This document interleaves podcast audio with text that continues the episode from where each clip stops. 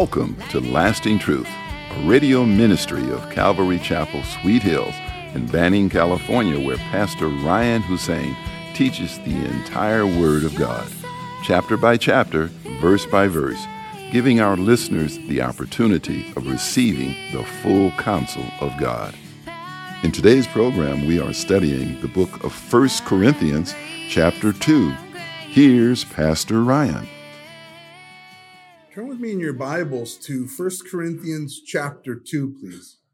And Father, we're so grateful again this morning to be able to come into your house, Lord, that you've provided for us, Lord, so that we can worship you in this place and seek your face and just give you the honor and the glory that you deserve, Lord. You are the one true living God, the God of Moses.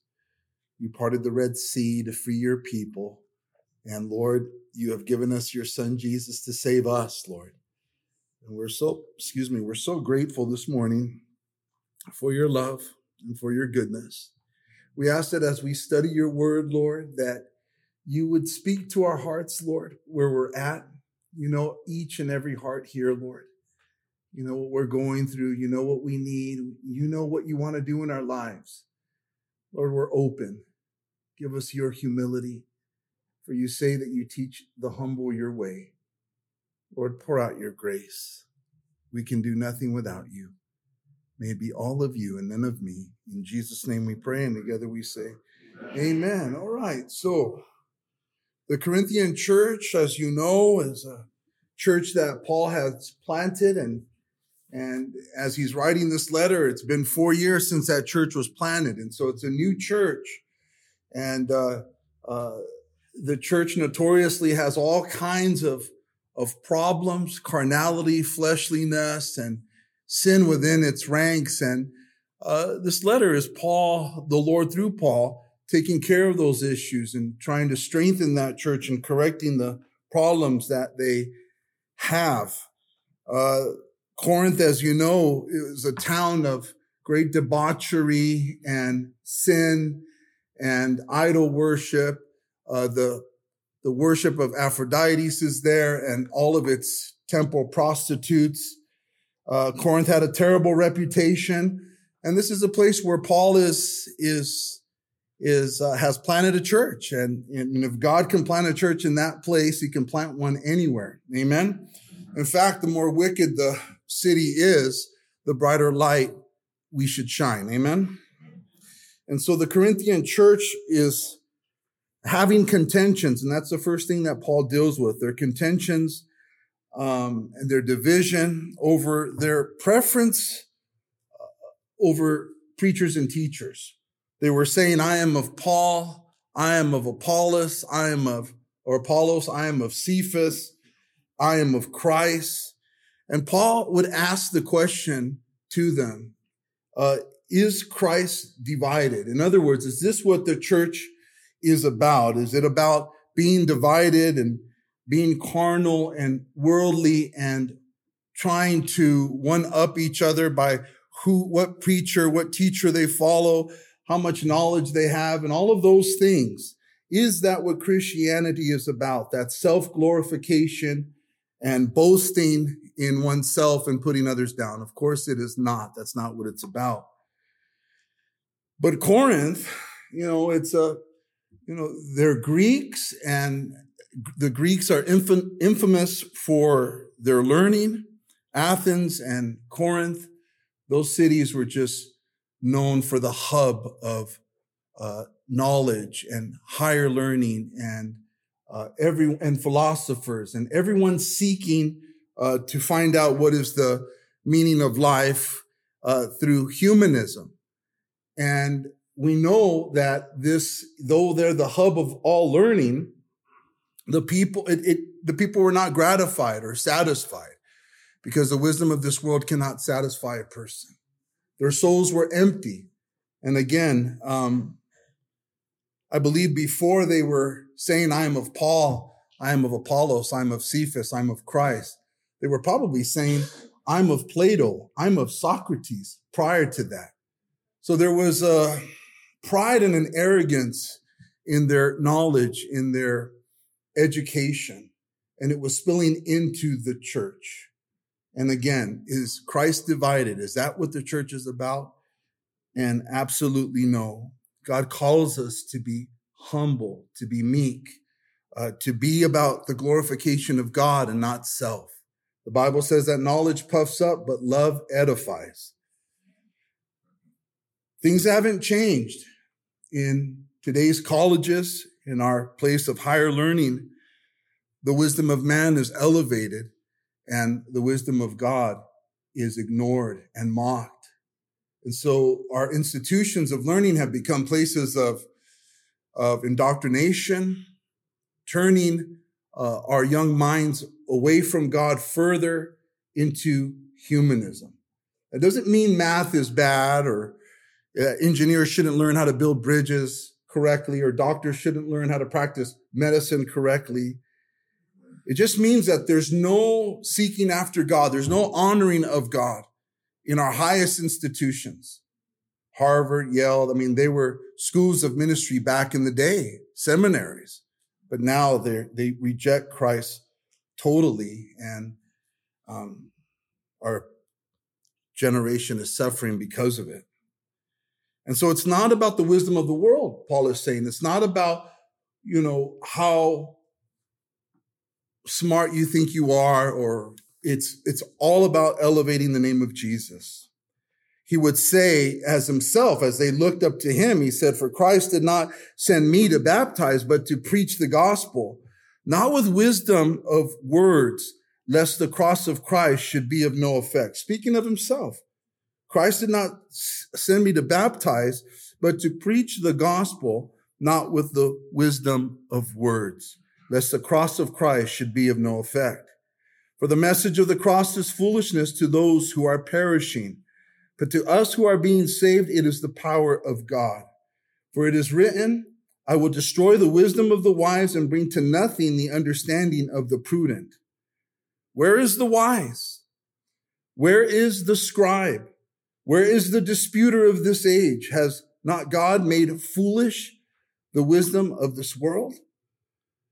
And so Paul says it clearly that the wisdom of this world is foolishness to God. The wisdom of God is much higher. And he calls out the disputer. Where is the wise? Where's the disputer of this age? Which philosopher can hang with the wisdom of God? What have the philosophies of man, humanism, human education done for the souls of men? They have not done much, guys. They have left it empty. Our, our colleges, places of higher learning around the world need the gospel of Jesus Christ. The message of the cross is foolishness to mankind, to humanism. Why? Because God calls mankind to repent, to turn from their sins to deny themselves, to take up their cross and to follow him. It's totally opposite to humanism and to the nature of mankind. Man seeks to live for himself. Man seeks to worship himself. And, and that is the ultimate sin. That is what keeps people away from faith in Jesus Christ is their refusal to deny the worship of themselves, of them wanting to live for themselves rather than for Jesus Christ. But Jesus came and he preached humbly that we are to repent for the kingdom of God is at hand, to follow him, for he died for us on the cross. And he is worthy of all praise and all honor. And his ways are different from the world's ways. This is why the cross is foolishness to the world. They don't want to deny themselves. And yet Jesus said this to his disciples in Matthew 20, verse 25 through 28. He said, You know that the rulers of the Gentiles lord it over them, and those who are great exercise authority over them. Yet it shall not be so among you, but whoever desires to become great among you, let him be your servant. And whoever desires to be first among you, let him be your slave, just as the Son of Man did not come to be served, but to serve and to give his life a ransom for many. That's his words are a threat to the world. The world wants to seek its own. And Jesus says that the way up is down, to humble ourselves, to be servants as he is a servant king to us. He served, he washed the disciples' feet. He said, Who's greater, he who sits at the table or he who serves? Yet I am one. And the disciple says, He who sits at the table. And he says, Yet I am uh, among you as one who serves. So we are to be humble and we are to be servants. And again, the Corinthian church was, was, had a pride issue that God is trying to deal with. And whenever there's envy and strife and this kind of competitiveness of trying to be the most spiritual person in the room, the most knowledgeable person in the room, that's really not of God. That's of the earth. It's, it's demonic, actually. In James chapter 3, verse 13 through 17, James says this Who is wise and understanding among you? Let him show by good conduct that his works are done in the meekness of wisdom. But if you have bitter envy and self seeking in your hearts, do not boast and lie against the truth. This wisdom does not descend from above, but is earthly, sensual, and demonic. For where envy and self seeking exists, confusion and every evil thing are there. But the wisdom that is from above is first pure, then peaceable, gentle, willing to yield, full of mercy and good fruits without uh, partiality and without hypocrisy. The wisdom of God is about humility. It's about lifting up God. But again, like I said, if we seek to lift ourselves up in any way, it is the quickest way for God to humble us, chasten us, and not use us for his service, to kind of put us on the shelf until we learn humility. Pride is a wicked thing. It's actually where all sins stem from. We know that Lucifer, who was a beautiful angel, was cast out of heaven because of his pride, of his arrogance. Rather than honoring God and thanking God for being made a beautiful angel, he instead wanted God's job and wanted to lift himself up above the Lord. And a third of the angels were kicked out of heaven alongside him because they became prideful, self-sufficient, no longer depending on God, but living for themselves and looking inward rather than looking towards the Lord for their um, provisions, for everything that they needed. They began to look to themselves. Self-sufficiency is pride, and pride is the reason for any spiritual um, loss. Actually, any any any uh, spiritual, what's the word I'm looking for? Um, I don't know, impotence or whatever comes from pride. And every spiritual success comes from humility. Amen?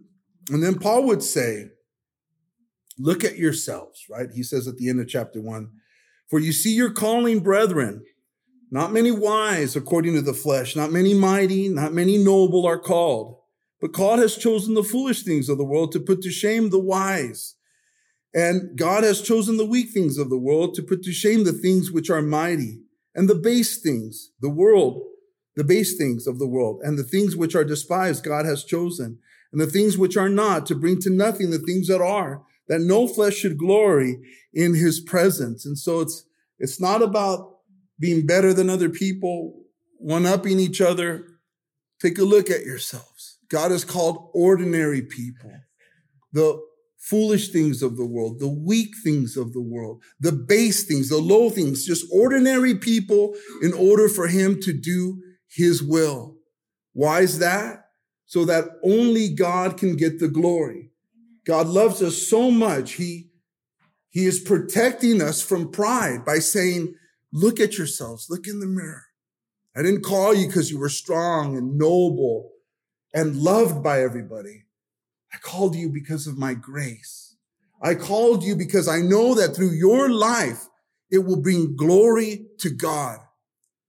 But we must remember that for a church to be healthy, for you and I to be healthy Christians, we must be humble.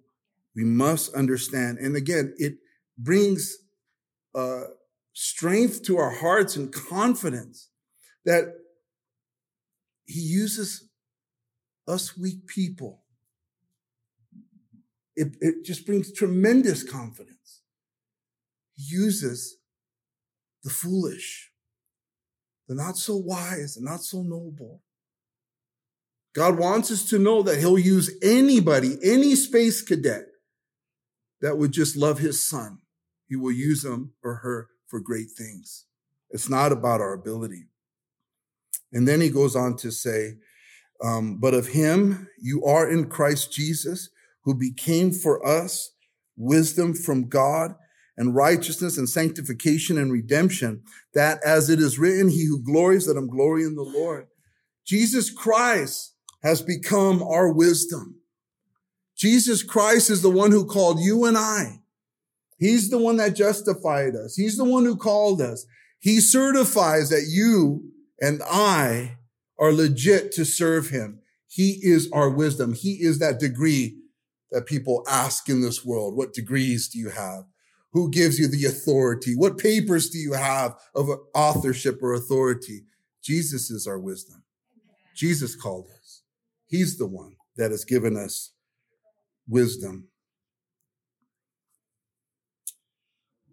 Paul continues in chapter 2 And I, brethren, when I came to you, did not come with excellence of speech or of wisdom, declaring to you the testimony of God. For I determined not to know anything among you except Jesus Christ and Him crucified. I was with you in weakness, in fear, and in much trembling.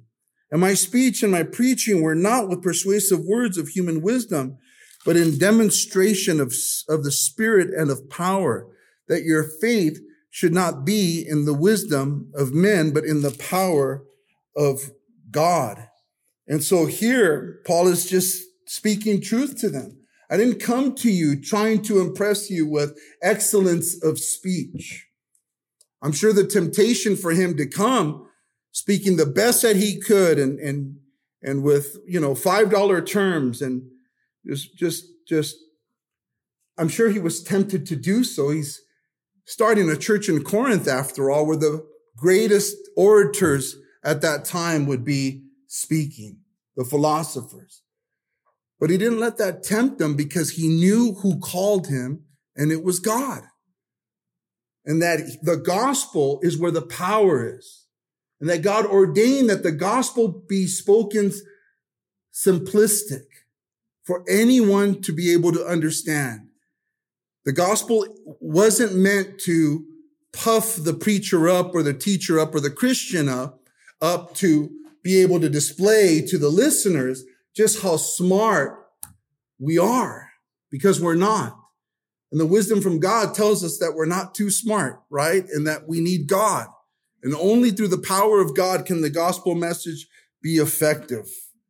So he said, I did not come with excellence of speech and he determined not to know anything among you except Jesus Christ and him crucified. Many preachers are tempted to care more about the production than,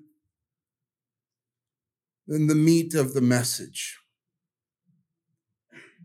We live in a world today where where there are churches that spend a lot of time and energy caring about the production of the church, but the substance, which should be Christ and the power of the Holy Spirit is neglected.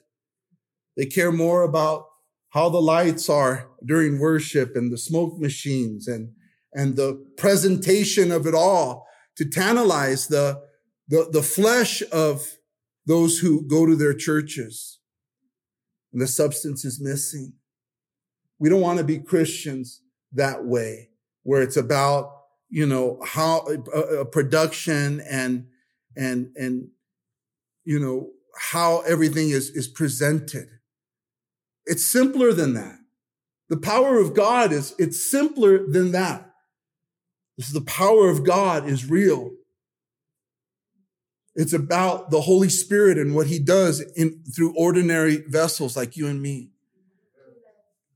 There's too much planning. There's too many board meetings. There's too much production.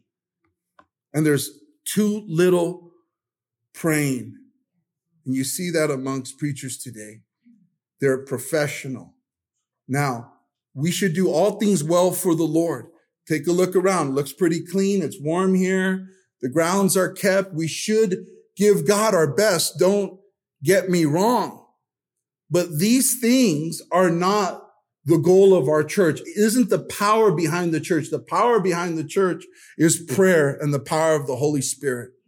It's not how great I can fashion a sermon or how hip I can look in my skinny jeans. It's, it's, it's not the hair. It's not the power is in God.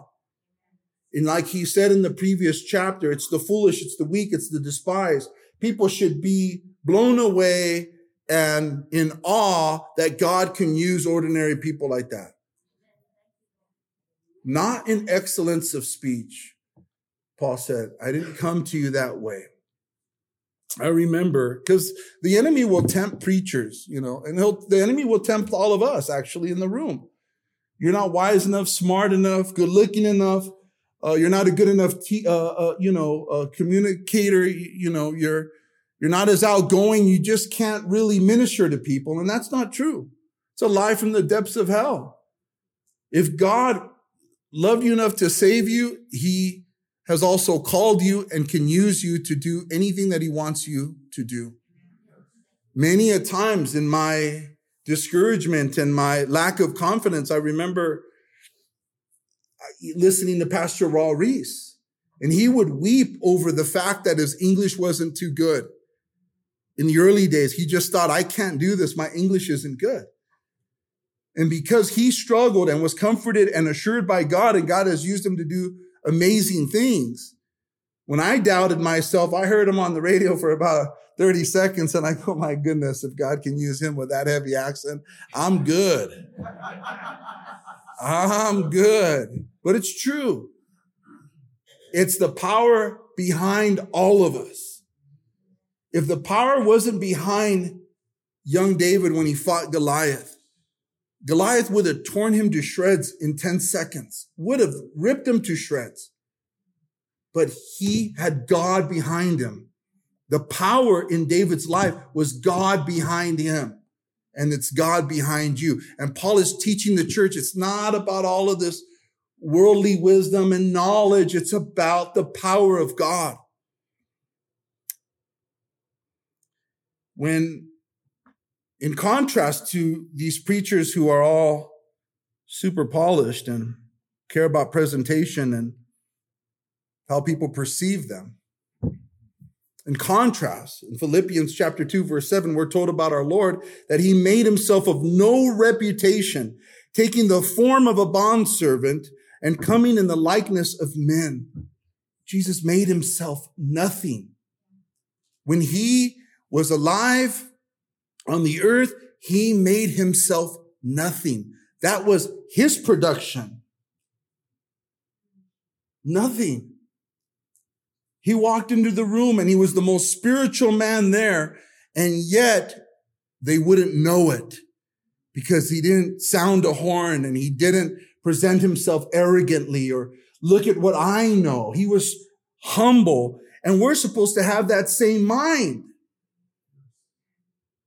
in Isaiah 53, that beautiful chapter about the cross and the suffering Messiah, it says concerning Jesus that he has no form or comeliness. And when we see him, there is no beauty that we should desire him. There's no beauty that we should desire him. Comeliness is the word I don't think any of us except for we're reading our Bibles.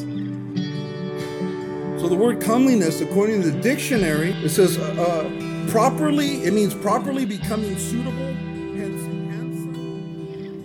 Thank you for joining us today at Lasting Truth Radio. If you're in the area, come out and join us for Sunday services at 8:30 a.m. and at 10:30 a.m. or Wednesday evenings at 7 p.m. We are located at 3035 West Nicollet Street in Banning, California. You can also find us on YouTube or Instagram. If you would like to donate to our program, please do so on our website at ccsweethills.org and hit the online giving tab. We hope you will continue to tune in as we journey through the entire Word of God with the teaching of Pastor Ryan Hussein at Calvary Chapel, Sweet Hills.